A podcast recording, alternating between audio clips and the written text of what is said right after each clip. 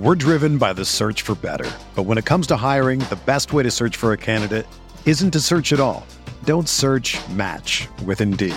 Indeed is your matching and hiring platform with over 350 million global monthly visitors, according to Indeed data, and a matching engine that helps you find quality candidates fast. Ditch the busy work. Use Indeed for scheduling, screening, and messaging so you can connect with candidates faster. Leveraging over 140 million qualifications and preferences every day, Indeed's matching engine is constantly learning from your preferences, so the more you use Indeed, the better it gets. Join more than 3.5 million businesses worldwide that use Indeed to hire great talent fast. And listeners of this show will get a $75 sponsored job credit to get your jobs more visibility at Indeed.com slash BlueWire. Just go to Indeed.com slash BlueWire right now and support our show by saying that you heard about Indeed on this podcast. That's Indeed.com slash BlueWire. Terms and conditions apply. Need to hire? You need Indeed. This podcast episode is brought to you by Coors Light.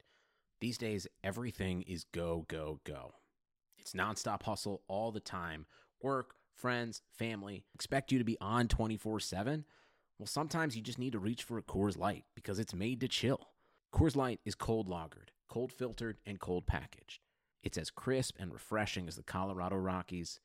It is literally made to chill. Coors Light is the one I choose when I need to unwind. So when you want to hit reset, reach for the beer that's made to chill. Get Coors Light in the new look delivered straight to your door with Drizly or Instacart. Celebrate responsibly. Coors Brewing Company, Golden, Colorado. Arteta! What a strike!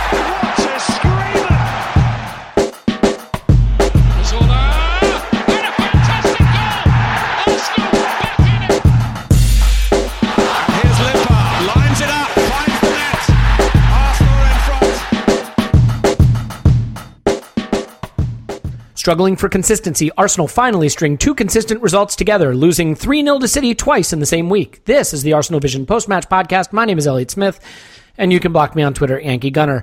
It's not the kind of consistency we were striving for, but really we'll take whatever we can get right now, and that includes with guests on the pod. That means we don't have Clive, we don't have Tim, we do have Scott, he will be along shortly, but back, we missed him, we love him, we are happy he's here. Paul, you can find him on Twitter at Poznan in My Pants. Hello, Pause. Woo! Woohoo, indeed. Oh man, let's dive right into it because it is good stuff. Uh, we are terrible. The club is awful. It should disband and we should burn down the Emirates. Other than that, I don't know that there's much to say, but here's what we're going to do. Um, we're probably not going to get too granular on the game. There's just so much to discuss in terms of the general condition of the club, some of the news stories that have come out uh, following the match, comments about players holding a meeting where they basically started crying and saying we need more help which is pretty much how my daughter was made. There's a lot of there's a lot of stuff to unpack here, but let's start with the game just a little bit. And Paul, I think the manager made changes. Listen, Elliot, Yeah. Elliot, before we get into the game, if you want any more background information on how your daughter was made, I'm here for you. Thanks, man. Appreciate it. Uh, maybe you can just Snapchat me them. You know.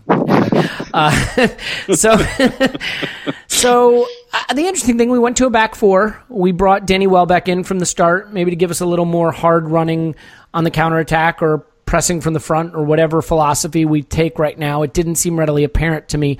I do know that you felt that this effort was superior to Sunday's. So at a minimum, let's let's do this. What do you think the philosophy was in this match and why do you feel that it was at least an improvement on the 3-0 from just a few days prior? I think we started having this conversation on Twitter, but w- w- we headed off in different directions for for the sake of everybody's sanity. Yeah. uh, yeah. It's it's thin gruel that we're we're sifting through here. Um, I thought the first half uh, at Wembley was okay. Yeah, I agree with that. and I thought this was a bit better. I mean, you know, we were up the end a bit more. We we it was a more open game. Now, I think in both games we were as good to some degree as City allowed the game to be. They like a nice open game. I think they were fine. Uh, kind of jousting with us in this game, keep it nice and open. After all, it was a home game for us. They were, they're absolutely fucking delighted to play a team that's open and fairly attacking, and I think we were doing our best to do that. Obviously, we played four at the back, that helps. Uh, we did attacking lineup whether we liked it or not. Danny's very much, uh, you know, if he's stepping in for Iwobi or whoever, he's one more forward. Uh, a, a, forward who covers back, sure, but he's one more forward. It's just, you know, you got Mkhitaryan, Ozil, uh, Ramsey, Welbeck, and Aubameyang basically ahead of Xhaka. That's a pretty freaking attacking lineup. And you know, you, can look at the tea leaves either way, but I, I thought we were pretty decent and pretty. You, this might be a bit North Korea, but uh, uh, if you edit out their three goals and, and, show somebody the rest of the game, I thought we were actually pretty good, and we gave them as kind of as good as we got. I know if you drill into it from a quality standpoint, I mean, when they strung passes together well, it's hard. I mean, um, they re- they really took their foot off the gas in the second half. I mean, it was did. it was almost depressing because it looked like Pep had said at halftime, "No need to drive the nail in here, fellas. Just pass it around and keep it simple." Yeah, except he's Pep's a bastard. You know, uh, I've had that thought that oh maybe Pep will go easy from time to time, or Pep has great respect for Pep is an incredibly self-centered guy. Yeah, is is my latest theory, and you know, more power to him. You can't be as obsessive about what he does.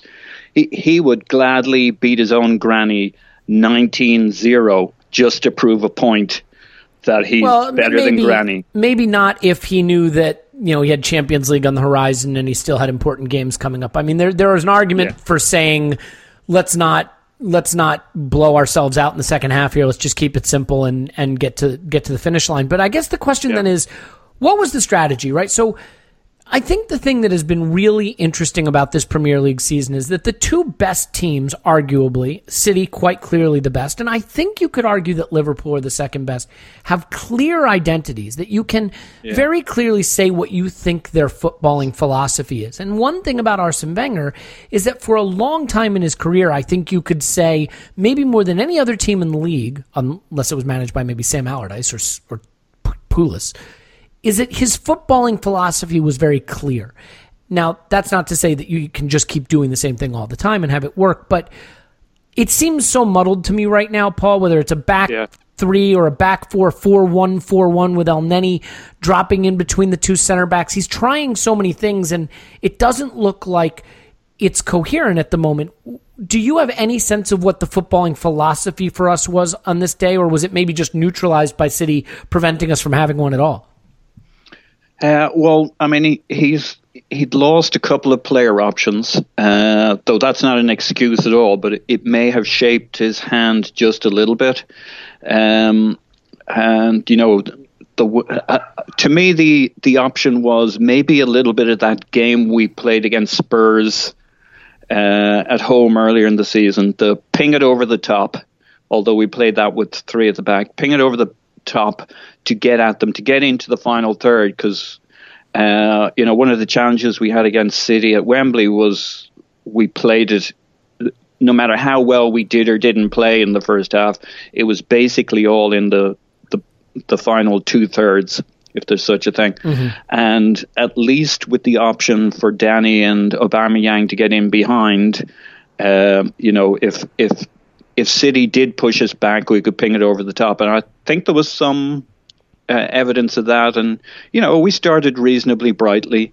Like I say, uh, if you take the North Korean option and edit out those three goals, I think it was actually a, an okay performance. You really should uh, run state TV at some uh, yeah. dictatorship countries, some autocratic yeah, country. You'd be great maybe it, there's an op- you know there's a space in the market for everything that Arsenal fan TV is done. You know, if they're the right wing, there's a left wing option here where we, we kind of go the other way. But yeah, yeah. so I guess really where I'm going with it is, you know, um, it's who you want to pound on the most at the moment. You know, Ar- Arsene, he's made his own bed. He has to lie on lie in it you know, you see a lot of stuff about the players. Oh, they're they're gutless, heartless, spineless. They're not trying. They're kind of walking around. They're padding their stats. To you know, it, it's it, it's all there's almost a Buddhist opportunity here for looking here at you know, as we go through this existential crisis, what is a club? Who are you connected to? Uh, you know, I love Arsenal, but I can't defend them at the moment. Everything well, it's not here- Arsenal FC. It's Arsenal. And I mean, let's Yeah. say Arsenal went out on the absolute highest note possible, winning the league, winning the Champions League, winning the FA Cup, great treble. I mean, the club has to go on when he goes out, whether he goes out on a high or a low. You just you can't be there just for him. And and that actually, you know, you mentioned it, what is the club and what do you love? But Paul, here's a question for you. The fans did not show up for this game. Now, between snow and cold and a weeknight, there's a great defense for that. There's a great excuse for that. But I kind of wonder if we were second and City were first and we were separated by three points, what the stadium would have looked like. Do you think that it is wrong to write off the attendance entirely to weather and time of day? Well, it probably wouldn't take too much for people to say, you know what, I'm skipping tonight. And, I think a lot of people are in this grey zone in between of they don't know uh, how to register their frustration, their anger, etc. Your dog is 100% Arsene out, by the way. He's just, He, he, he yeah, he's actually, he's actually a City supporter as of about a week ago. Yeah. He's young, you know. He's It's a four. bandwagon puppy. Yeah. Yeah, you you watch a team on TV and they win, and suddenly your own dog is wearing a City shirt. So Well, you know what? Um, you, he's a dog. You can put whatever shirt on him you want. you literally, you literally own him. Um, Yeah. Okay, so, so. I, I do think it's hard to read read the crowd, but it, it's it's hard not to think that it's a combination of bad weather, weather and a, a, a an excuse and opportunity to register your frustration, disappointment. There's a lot of respect still for Arsene and what he's done, and a lot of gratitude.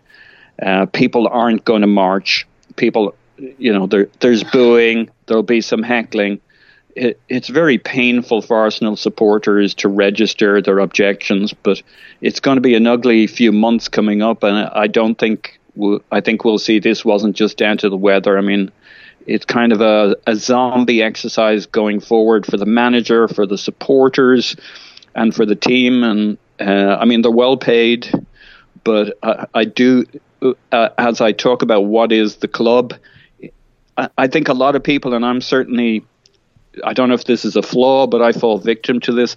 There has to be somebody I'm connected to at the club at any one time, and if if I can't back Arsene, if I can't say he's my man and I believe in him, um, you know, I'm going to look for somebody else. Maybe it's Sven and Raoul who are vague and distant enough that I'll latch onto no, them. I, or I get that. The club is an, is is an amorphous, ambiguous concept. I mean, the club exists, but it's the players or the manager, someone at the club that you can feel a more concrete connection to. I think that's a really good Yeah. point because uh, it is hard I- to love any of these players. I mean, everyone has their favorite, but I don't know that there's a single player at Arsenal that I would feel the way I felt when Cesc left or Thierry Henry left or you know whoever it is. And the manager was sort of that guy for a lot of people, and now that's turning into Yeah. open hostility.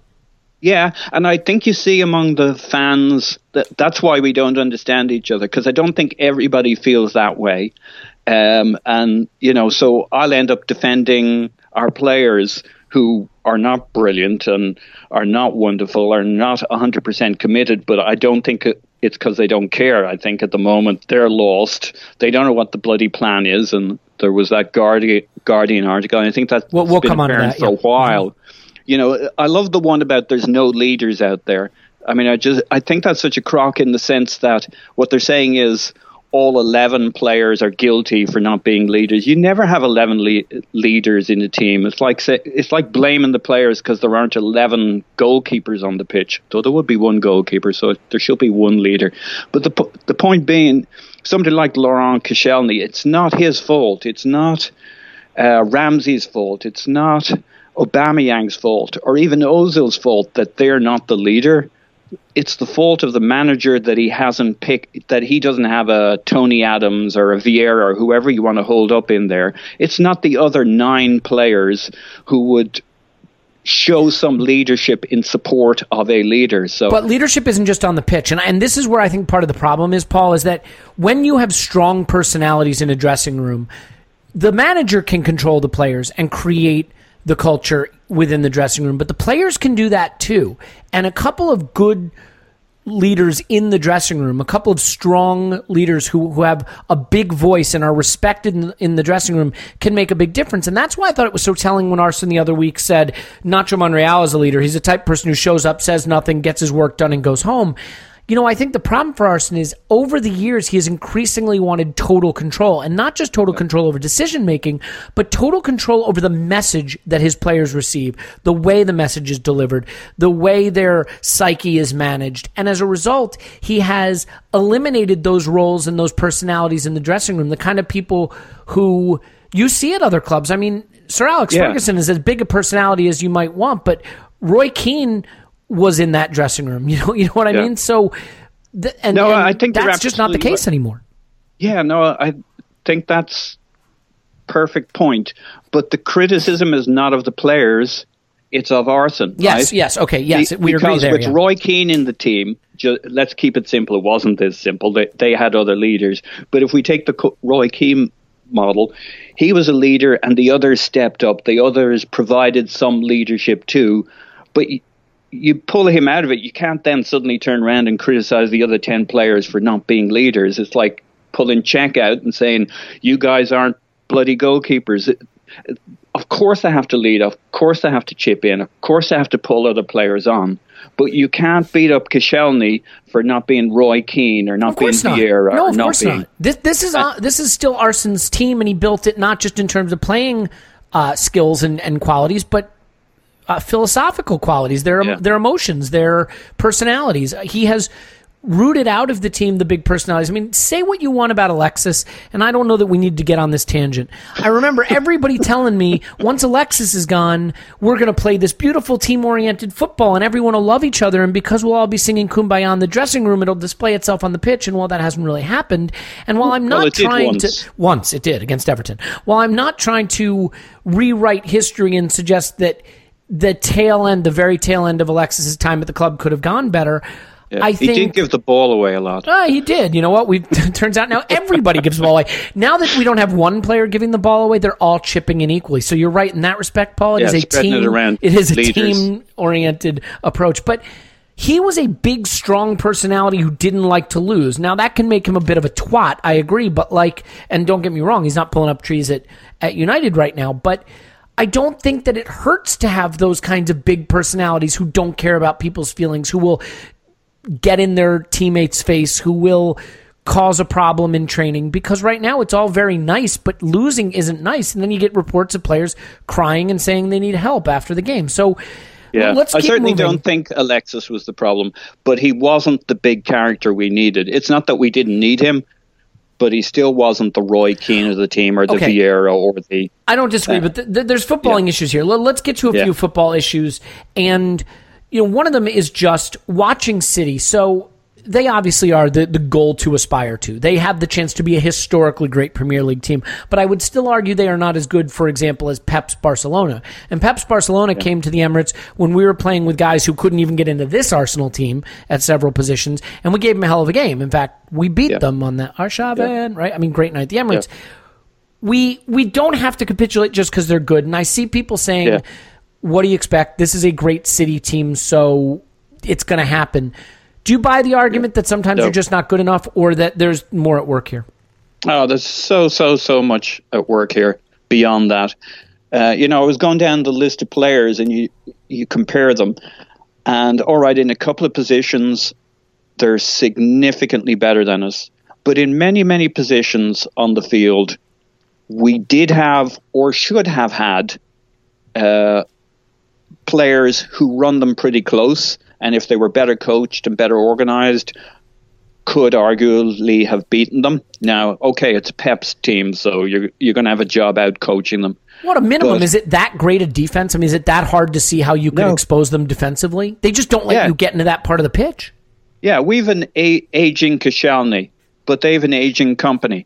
Uh, we've uh, Shkodran Mustafi, a German international. I know you have your doubts about And him. and also professional clown. You may not know. Yeah, and they've got Otamendi, who uh, who's had a part time gig in the past as a professional clown, but has got his his shit together. And I suspect Mustafi in the right team and the right setup. And you know, he's had some great games for us. He's also had some he, he, he's got those brain fart moments, but again, I don't think no. Your point's taken. Look, the point is they, they weren't playing, you know, Maldini and Cannavaro at the back no. in front of Buffon. We have Bellerin, they have Walker. We had the best left back from the Bundesliga. They had Danilo. We had Mesut Ozil, Henrikh Mkhitaryan, Pierre Emerick Aubameyang. Aaron we Ramsey. Granit Xhaka, our pick from the Bundesliga. Uh, now, okay, he wasn't the leading player there, but he was one of the bright lights. And if he isn't the right fit and didn't have the right talent, purely on ours. And we have Aaron Ramsey, uh, best midfielder in the league a couple of seasons ago.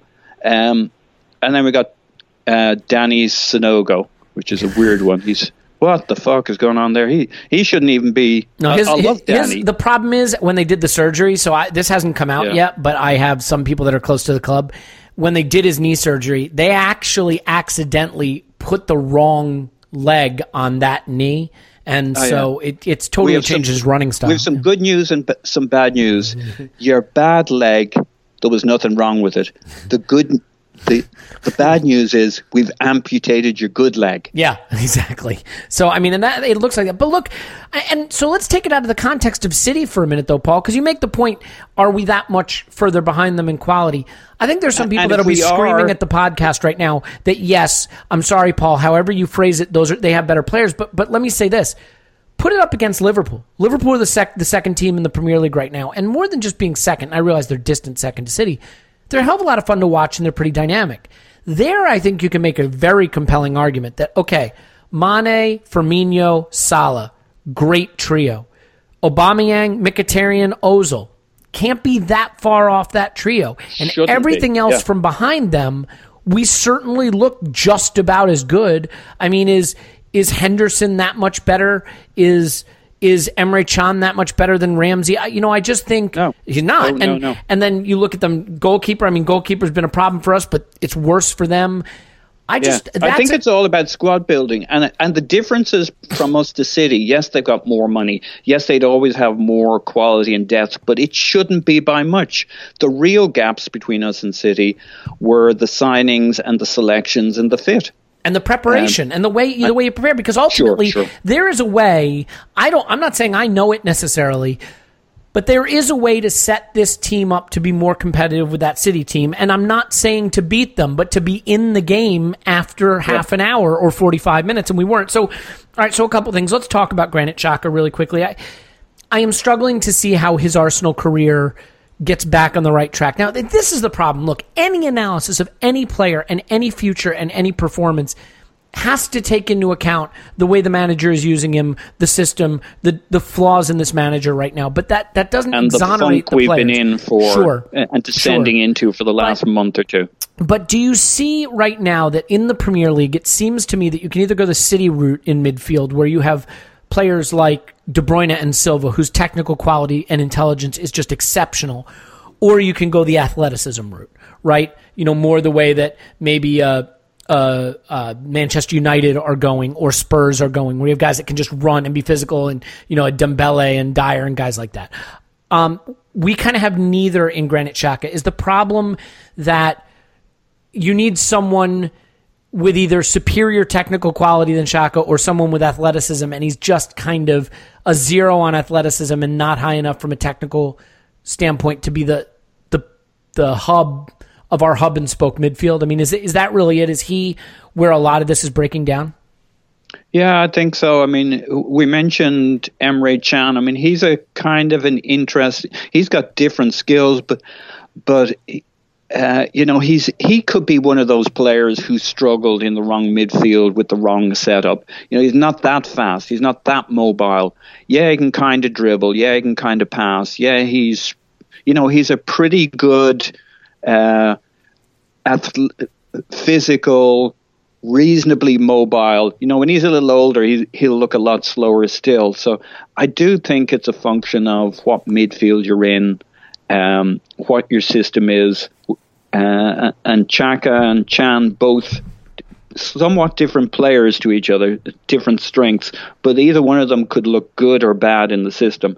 I don't, uh, and with Xhaka, we're not seeing in him, him in a system that works for him.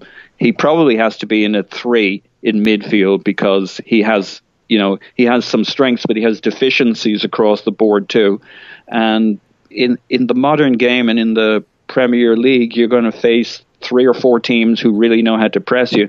And that boy, uh, uh, I think I mentioned this before. There was that American footballer who was taking Irish dancing lessons. You know, the Michael Flatley stuff. Yeah, yeah. I mean, Xhaka needs to do some proper Irish dancing lessons to get his bloody feet moving. If he'd only just learned to scramble, to move those feet for the first few steps, you know, 50% faster, he'd make his whole life so much simpler. And it, I, you know, you're probably the only person I might get a positive answer out of on this, but I actually thought there were times in both City games where he started to look reasonably good. I mean, in the first half at Wembley, he struggled. Now, they gave us a bit more space in the second half. I thought it was okay. I thought he was okay for a lot of this game, uh, this last game against City. Not great, not wonderful, but half decent. And he's had a couple of performances recently which I started questioning whether he was a total write off or not. But when he's really pressed, he's just brutal. Yeah, the, this is the problem, though. I mean, you know, it used to be, if you can think back a few seasons, Paul, it used to be that you'd sit deep and hit it long, and that's how you beat Arsenal. And you could do it pretty yeah. easily. And, you know, managers like Sam Allardyce just used to routinely expose Arsenal with, with these basic blueprints. And now it seems any midfield pressure at all, whether it's coming from Watford or Ostersunds or Liverpool or City, is our kryptonite. And yeah. it, it and really, I think Tim said it early in the podding season that he was surprised more teams, even the smaller teams, didn't really come at us. And yeah, but they've been they've been learning of, to because yeah. and he said it. They they figure out too late. Like in the Europa League, it happened in almost Fucking every game. Tim. Yeah, word he, got out. He he, he gave out the secret. The the Europa League first half of games they looked scared and passive, and by the time they realized there was nothing to fear from us and came on to us, the second half it was too late. But I, so here's oh dear, the Europa League. Here's the thing that I think. Well, we'll come to that. But here's the thing that I think I I noticed watching City that is so interesting. When any City player has the ball in build up in the build up phase, there's at least yeah. two players within five or six yards of them. They yeah. always have those two progressive options, and they make those triangles that I realize any three points make a triangle, but they make those triangles in the football sense that allow you to play out of trouble, and then they have the technical quality like they showed was it the third goal that stunning Sane goal yeah. They, th- yeah. that that took tremendous technical quality but it was possible because of the proximity of the players to one another and the spacing they took up is the thing that's so glaringly obviously wrong with Arsenal right now is just the spacing of the players I cannot tell you how many times I look at an Arsenal player on the ball and from the TV camera standpoint you can't see the next player is it a case of the players just not uh, uh, uh, operating in space appropriate, not supporting each other the right way, giving each other the options. Because these, it's not like these players can't pass, but all too often they don't have that easy, quick one touch option to play out of trouble. Yeah, I think it is. And I think it becomes devastating when you do what Spurs do, what City do, uh, and in areas of the pitch, what Liverpool do, when you combine you know, the right positioning, the right spacing, uh, the coordination with increased athleticism every year and increased fitness. I mean, you just do real damage to teams who maybe don't have the same intensity and don't have the same positioning awareness off the ball, which we don't, and don't punish you enough on the ball. And I think I think I saw something from you earlier today about uh, in similar situations where City all cluster players uh, around the ball when they get it. Arsenal, when we get the ball, everybody tears Sprints off up the field. Pitch. Yeah, yeah, and you know there's a time for that, but nine times out of ten, uh, what the guy needs is options around him, clever options around him, so he could, so you can ping it up the field and let the ball do the work and well, then, was, you, then, your distances get off too, right? Because what happens yeah. is Ozil will drop in to try to get the ball off Bellerin, for example, because he sees that he needs the help, but everyone's run away from him. So then Ozil's yeah. pinned against the touchline in our defensive third, and there's no one for him to give it to. And if Ozil's the guy who's got to be playing that killer ball to a Aubameyang or to a Mkhitaryan in behind the defense, how can he do that from 70 yards from their goal with no midfielder near him to link up with? Yeah, and you know, you just see the frustration on the guy. I, uh, you know, I end up defending the players because they just don't believe they don't want to play. I think they all actually want to play for the manager. They just they just know they don't know how, and that nobody else knows how, and that the plan ain't working, and that it's not about to work, and it's just, you know, uh, what whatever we were earlier in the season, we're a, a shadow of that at this stage, and it just it's ragged, and, and, And- something's got to change. And unfortunately, I mean, you can't divorce the situation in terms of tactics and performance from the players that are in the squad. And I think if you go back and look at the last few transfer windows, we spent a lot of money on Xhaka and Mustafi, and whether it's them or whether it's the manager, they haven't worked out for us. And Yeah. we spent a lot of money on Lacazette, only to turn around and spend a lot of money on Aubameyang and we haven't really addressed the midfield, and we're trying to use guys between Jack Wilshere, who's still trying to come back into some semblance of form and figure out what kind of player he's going to be, and Aaron Ramsey, who can be dominant when he gets a run of games, but is out too often. A lot of sort of five out of ten type players like uh, Mohamed Elneny coming in and playing a role. We've gotten rid of players who probably had to go, like Theo and Giroud and Coquelin, but they were at least established. So, to the extent that we have a system or a way of playing or understanding the best you can do at Arsenal, they were incorporated into that system. And n- new players take time to settle. And there's been a lot of turnover in that respect. We hell, we didn't give Lacazette six months to settle before buying his replacement. Not that I'm suggesting we shouldn't have done it. So the squad building is is really a head scratcher. We now have a lot of fairly old players who are in a win now position, and the team doesn't look like it's going to win anything now. But l- let's do this. Let me bring Scott in to just do a quick statistical analysis of the game. We'll come back and we'll wrap up on what next for this team, for this manager, where we go from there.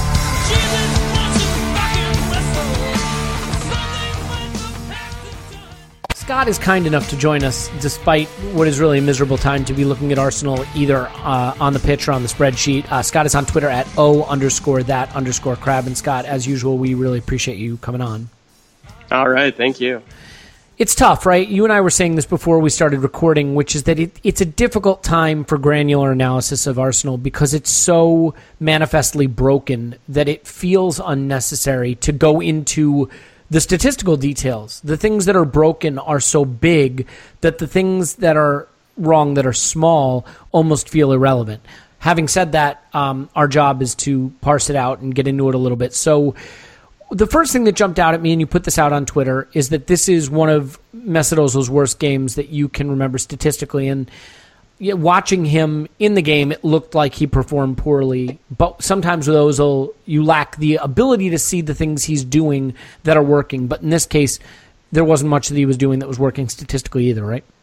No, this was definitely one of the, the worst ones. So, in my passing value added model, um, it almost always loves Mesut Ozil um, because it does pick up on those little things that he does so well. You know, his being able to, to find space in dangerous areas and then be able to advance the ball from those areas into even more dangerous spots. Um, so, a lot of times he'll, you know, pick up the ball on one of the, the flanks um, in the, the half spaces and be able to, to move it forward. But today or yesterday, that was just not the case. Um, he had so many of those. If you look at his passing map, just did not come off. There's so many of those ones that are in between the middle third and the final third, where he's normally so good at um, advancing and linking Arsenal's play that just were not um, completed at all. Um, and that led to um, easily his lowest um, passing value added for my model of this season, and probably one of the worst matches I've seen him play for Arsenal. Great. so, I mean, it, he wasn't great in the cup final either. And I know the lazy narrative is, oh, he gets the big contract and he stops trying. But I think there was a part of the season early in the season where Mesut Ozil wasn't putting in performances and people were ready for him to go. And then he really turned it up into the winter. And even when we were struggling, he was sort of the bright spot and statistically was uh, dominating as well as just looking like a player who was really engaged and fighting for every ball and every acre of space on the pitch. Acre of space? That's not what I mean, but you get the idea. So it's a little disheartening that we've had these consecutive big games against the best team in the league, and he has been wanting. I think you could argue in the cup final he was as well. One player who stood out for me, though, is maybe deserving some praise in a game where very little praise is due, is Aaron Ramsey. And, you know, I tweeted after the game that you could make an argument that Aaron Ramsey is the best player at Arsenal from a consistency standpoint, meaning that Ozil might have a higher ceiling, but Ramsey consistently plays better than any of our other players in terms of just taking responsibility and being important to how we perform on the pitch. Did the did the data show you anything about Ramsey's performance that maybe was a silver lining? Um, yeah, and you know, I just want to you know say that that comment should have a huge asterisk at the end of it, and that should be followed by as long as he's not injured. Well, right, of course. I mean, the, the, the problem with Aaron Ramsey is when he gets 10 games uh, in a row, he thrives, but he very rarely gets that. Exactly. No, and yeah, and Aaron Ramsey was definitely the best Arsenal player um, according to my metrics um, on the day.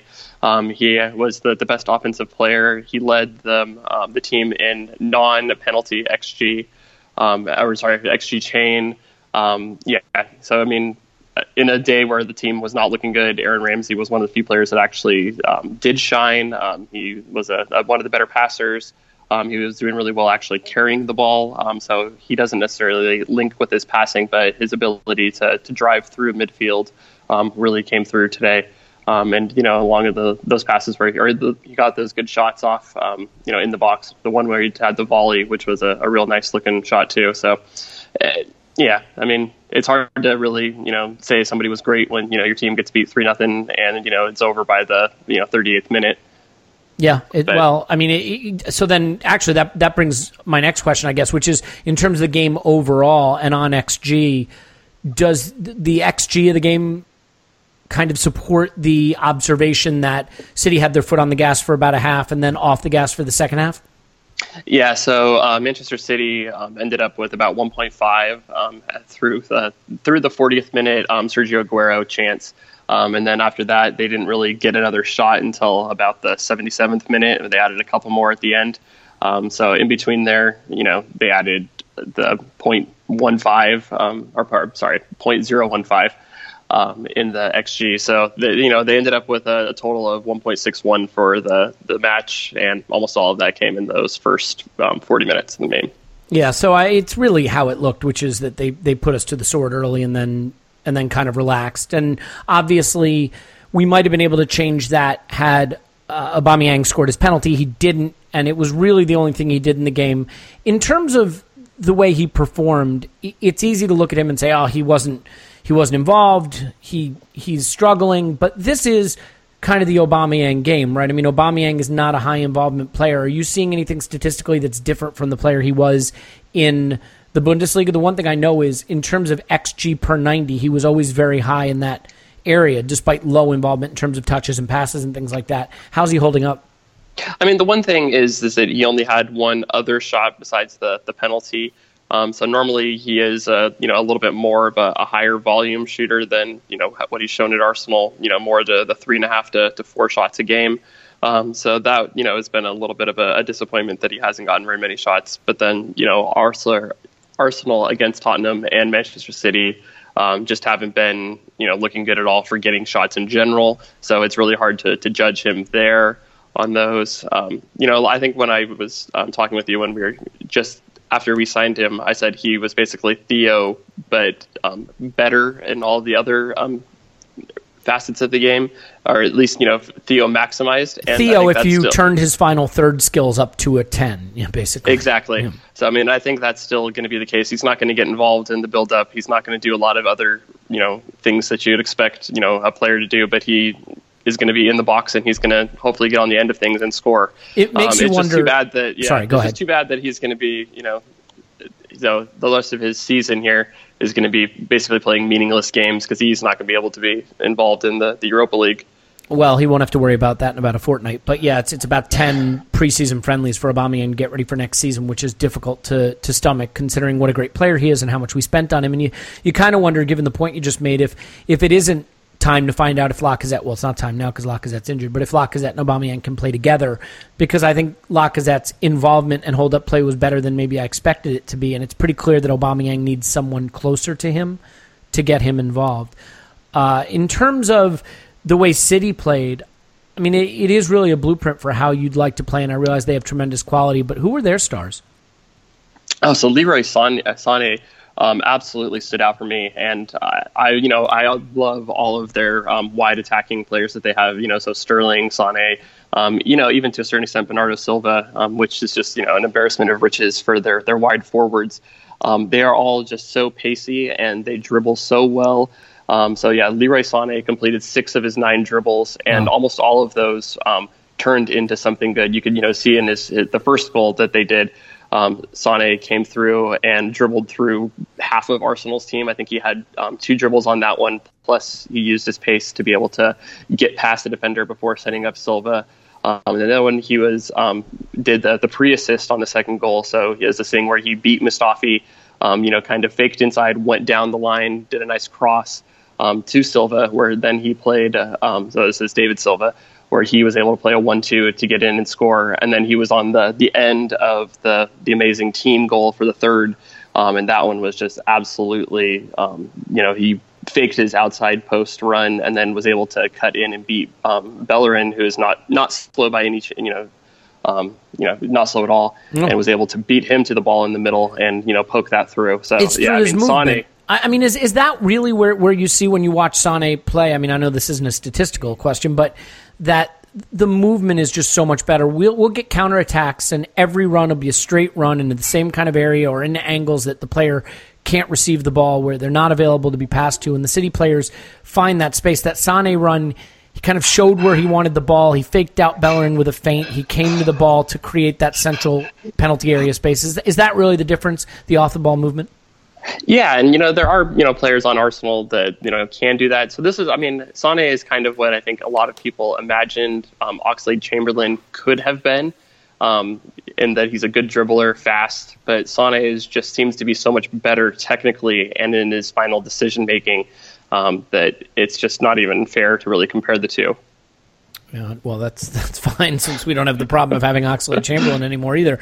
Um, so, in in sort of finishing up the analysis of the game, and as, as you look at it overall, is there anything that you're seeing changing about Arsenal over these past few games, playing Spurs, playing City, in terms of the shots we're getting or the dribbles we're taking or the pass completion percentage, if you had to put your finger on the areas where we're really struggling right now and have struggled over these past few games, is there anything that jumps out at you specifically?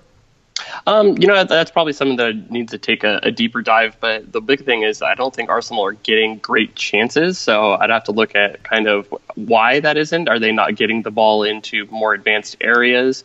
um, because it's, I, I, think I would kind of imagine that they're not getting it into those wide box areas where they can do the, the cutbacks against a, a struggling defense. It seems to be all of their possession um, that Arsenal does get is in the, the U shape around the box. And you know everybody knows that once they get there, they can be pretty stymied by just you know sitting deep. Um, so that seems to be yeah the one time that you know they had a um, Mkhitaryan got into that wide area um, he was cut down for the the penalty. So to me, it seems like they're not getting into those dangerous spots at all to even um, create good chances. So it's they're just being held in the the edge of the box too much. Yeah, well, that that's certainly not a good thing. I look, it's it's pretty interesting that this is how we are as Arsenal fans. We've just conceded three goals in back to back games, but we identify the problem as being our chance creation failures. So it tells you about how we've been wired. I don't think we expect to defend any better, but we certainly expect to attack better. And uh, with Brighton on the horizon away, they've been pretty stout defensively, haven't they, at home? So maybe not the easy return to attacking form we'd like to believe. Yeah, hopefully, you know, Arsenal can do something, but yeah, a trip away is never good. Just on a personal note, I mean, how low are you feeling about things right now? Um, I'm pretty resigned that the season's over. Um, you know, I'm hoping. I'm, I guess I'm somewhat hopeful for the Europa League. I don't think AC Milan is all that great, so I'm, I'm hopeful that you know they at least can advance to a, a quarterfinal in the Europa League. So we'll see. Yeah, I guess that sums it up. The only problem is they're on a great run of form, uh, unlike their opponents. So we'll see what happens. In any event, Scott, I know it's not a great occasion to be going over all this stuff, and it's starting to feel a little bit redundant and unnecessary at this point, but we appreciate you doing it. Scott has great stuff on theshortfuse.com, uh, crabstats.blogspot.com, and of course, you can find all his work uh, posted on Twitter at uh, O underscore the underscore crab. O underscore that underscore crab. You'd think I'd know this by now. Scott, as always, uh, pleasure having you on. Thank you, Elliot. Trust me, trust me, trust me,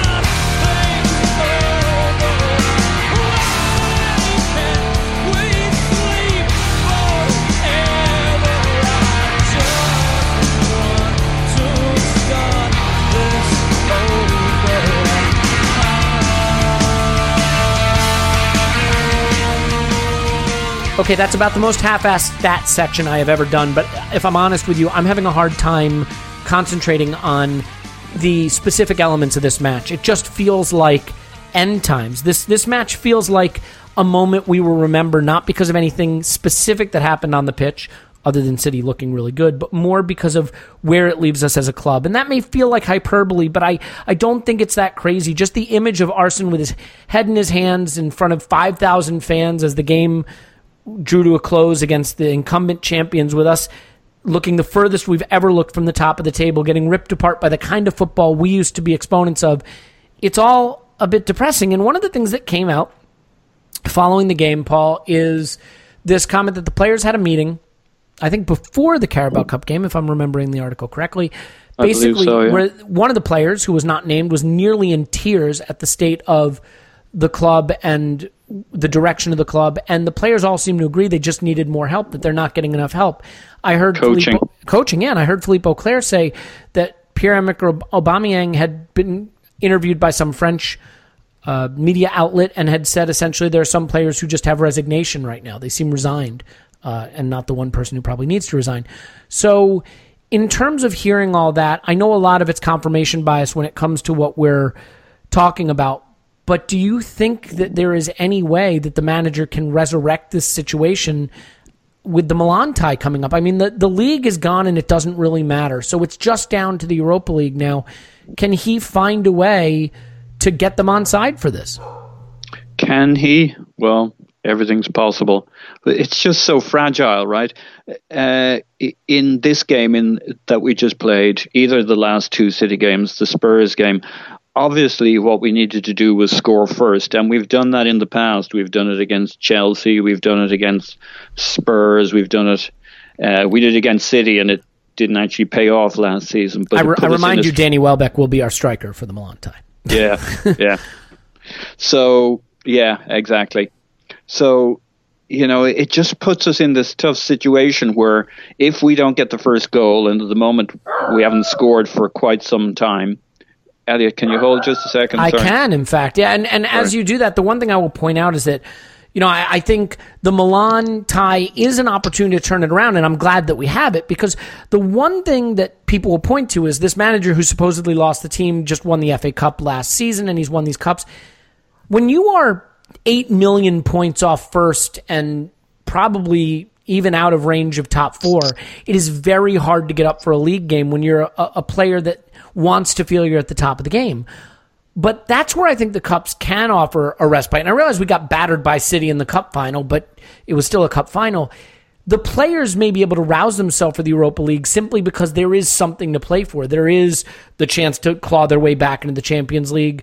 There is the chance to still have something worth fighting for this season. So is that really it, Paul? Is it the fact that the Europa League still offers meaning for the season might be enough to get the players to put in the effort and the performance that they probably can't rouse themselves for in the league? You would hope, but really, uh, I mean, uh, I'm normally Mister See a way through. It's just so hard at the moment. I mean, the, the confidence that has been lost in the league and will continue to be lost uh, as we go through meaningless fixtures where even the occasional time we play well, you know, the, you're not, you'll walk off the field thinking what could have been. And the number of times we'll just play poorly and teams will have a go at us knowing we're fragile.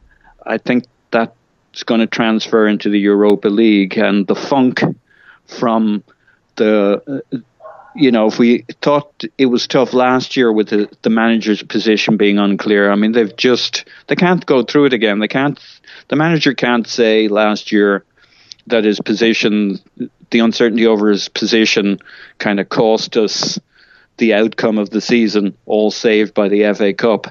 Um, I, I just don't, this is a deeper funk than last year, and it's going down. Yeah.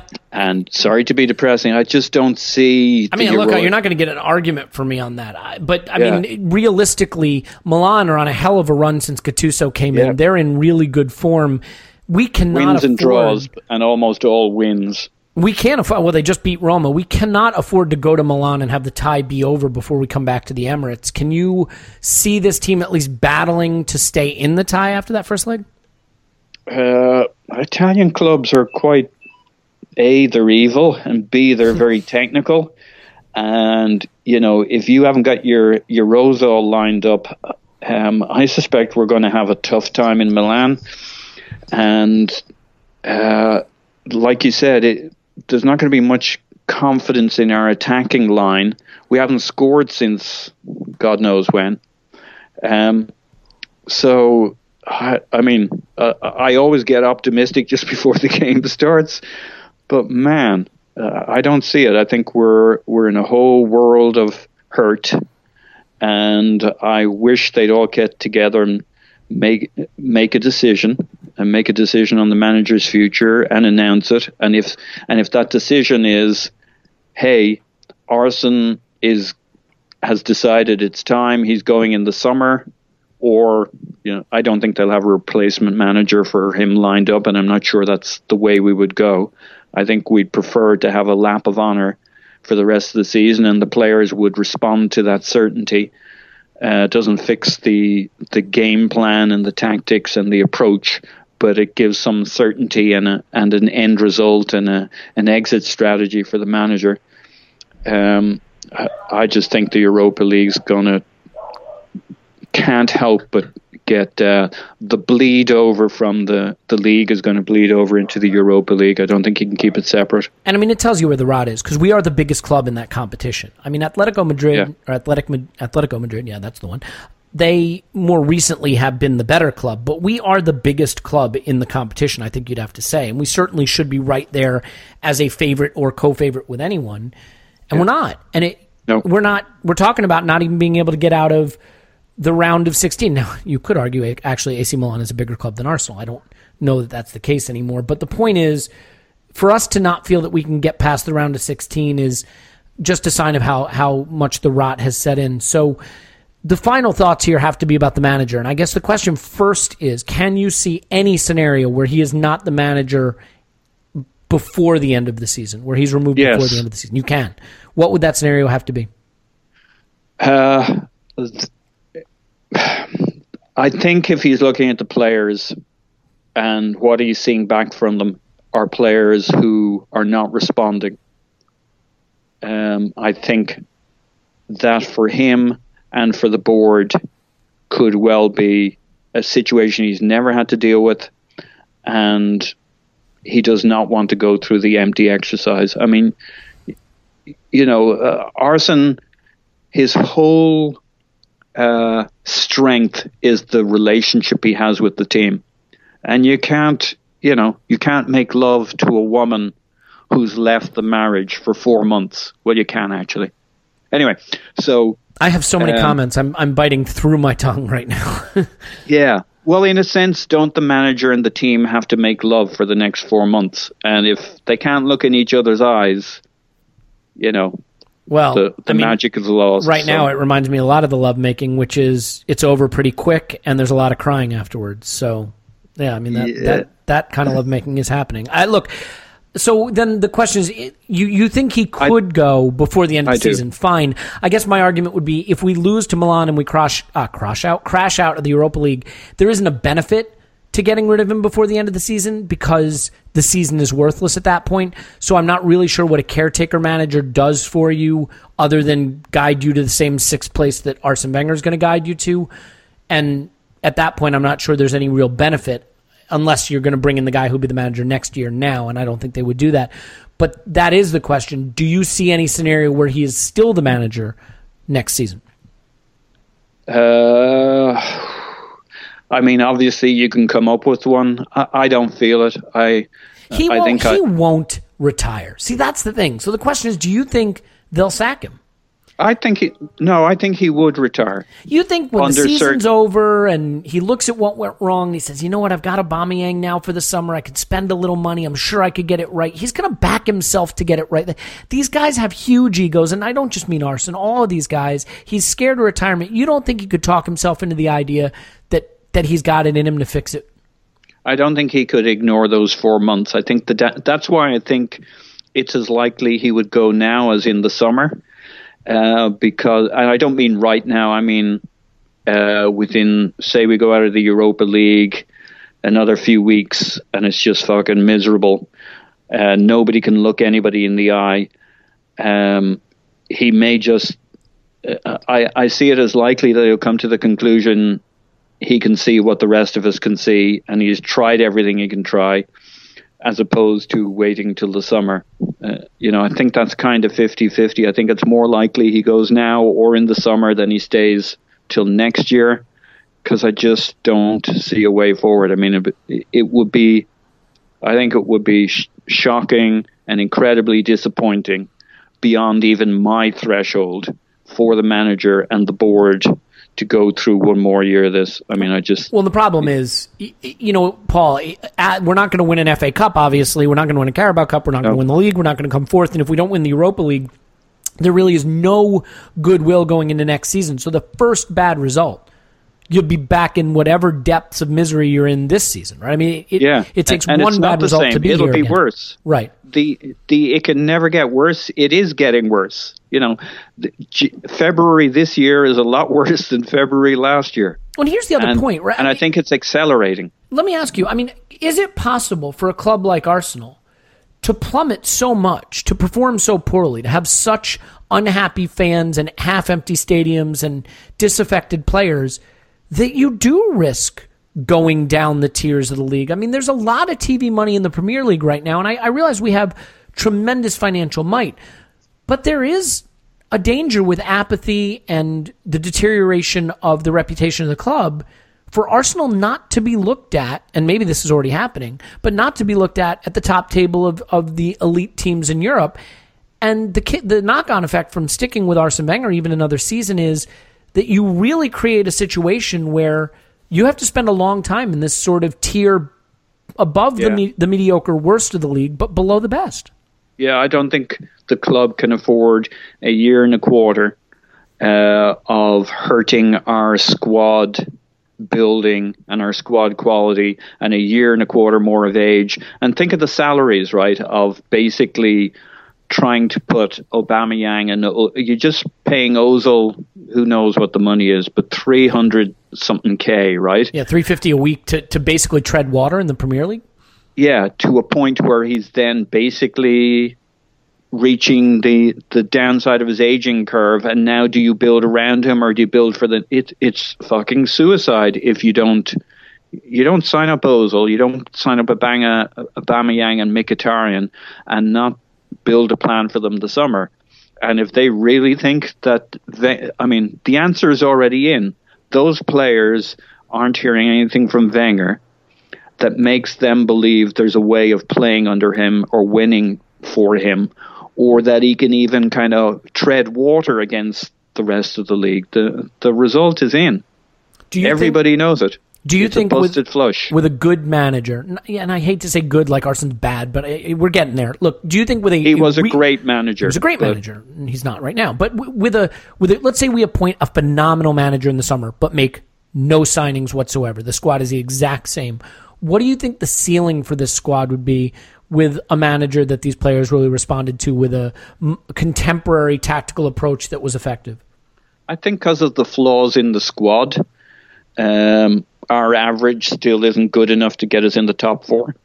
So, you, so you think without any additions, even the best of managers being brought in couldn't put us back in the top four? That the squad needs too many changes to, to be a top four squad again. Yeah, there's too many holes in the side of the boat. Too many, unre- you know, probably a third of the team needs to get fixed.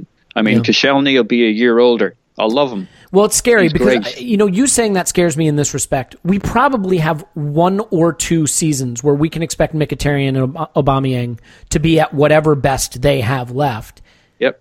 So you look at all this business, and we've made a lot of win now business for a team that doesn't look like it's prepared to win now, and that means that whoever we appoint is going to be under immense pressure in a way because you could say, well, no, he won't because he's taking over from such a low nadir, from such a low ebb, yeah. but he's got aging players who really don't have any sell on value and that's what he's going to be working with. So he doesn't have he doesn't have the luxury of building for a success 3 years down the road cuz 3 years down the road the squad will turn over again. Yeah, no, they can't. The the only good news is uh, they'd have to be fucking nuts not to make a decision quickly and build a plan and move forward. Well- Otherwise, the whole thing falls apart and on frighteningly high wages will be frozen for years. That, They- that's the problem. That's really the problem. We put ourselves in a situation with this squad where we've got older players on big wages. We are locked into this strategy. And so, do you let Arsene Wenger continue with it because we see where that's Nope. taken it? Yeah, I mean, it's So it's the problem, but it might be the problem that means if they weren't sure, they just have to. They say Ivan's got to be itching. Sven, Raul. I mean, what the, what the fuck are they there for if it's not to move the club forward? So I think they'll push like crazy for a plan that starts at least on uh, on June first uh, to move forward with a coach that works for Sven, Raul, uh, and Ivan, and and to take advantage of the players we have got in and to reshape the squad. I mean, there are moves they can make. I mean, I like.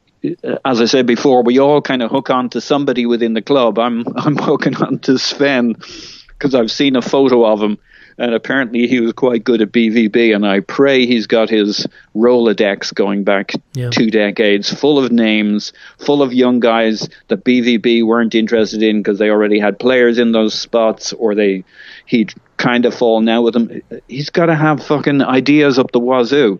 Yes, we might sell Bellerin for forty-five or fifty yeah, million he's gone.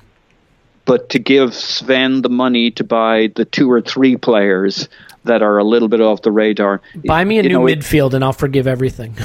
yeah. I I mean, he's got to know who he wants for those spots. He's just got to have a manager whose vision he can fill in the gaps for. Yeah. And that's that's what's going to hold everything up. They just can't wait. They have to have a plan, and it has to be now, and it has to be activated shortly, or first thing in the summer, and they'll already be working on it now. You know what I think is the biggest sign of how bad things have gotten is they blew their wad in January to try to restore some goodwill. Okay, we had to get rid of Alexis, so we go out and we get Aubameyang, we swap him for Mkhitaryan, and we re-sign Ozil. That's every bullet they had in their gun. And before February was over, we were in a lower spot than we were at the beginning of January. So it shows you how bad the rot is. This is a zombie season. I mean, we're going to go into next summer. The World Cup will end and be like, oh yeah, we have Aubameyang. I totally forgot about that. Or Lacazette. Wow, yeah, we have two great strikers. I totally forgot, and we have the best number ten in the world. And could Mesut Ozil break the assist record next season? And could Mkhitaryan, uh, uh, Lacazette and Aubameyang combined for 50 goals in the league? They could. Could Mkhitaryan be a 15 goal, 10 assist guy? He absolutely could. And and we could be a really good team. There is talent there. There's some things that are broken. The midfield, we've gone over it, the way we defend. But with another manager, I'm a little oddly more bullish than you are. It just feels like such a zombie season. And to have a player like Aubameyang, for example, at our club playing basically 10 friendlies the rest of the way is really depressing. So other than that, Mr. Lincoln or Mrs. Lincoln, what did you think of the play? Uh, let's let's leave it there. This this is not a good time to be trying to dissect anything because everything is so big and overwhelming. I'm curious to see what happens against Brighton. I'm curious to see if he rotates and rests with an eye towards Milan. Hopefully, hopefully this manager is at least smart enough to realize none of us care about the Brighton game. That he can rotate for Milan. That we would be fine with that. What I worry is he will feel so pressured to get a result and turn things around that he will go full strength for Brighton, and there's no need. Um, but we'll see. We'll find out. So Paul's on Twitter at Positive My Pants. Thanks, Pause. I'm on Twitter at Yankee Gunner. You can block me there. Please do. Sorry, it's uh, all doom and gloom right now, but that's kind of where we're at. And the whole crew will hopefully be back to preview Milan, to talk about Brighton, and cover what I'm sure will be the next players only meeting where they threw darts at pictures of Arsene Wenger's face or something. Uh, give us a five star review, write nasty things about the comments, and we'll be, be back after Arsenal 10, Brighton nil.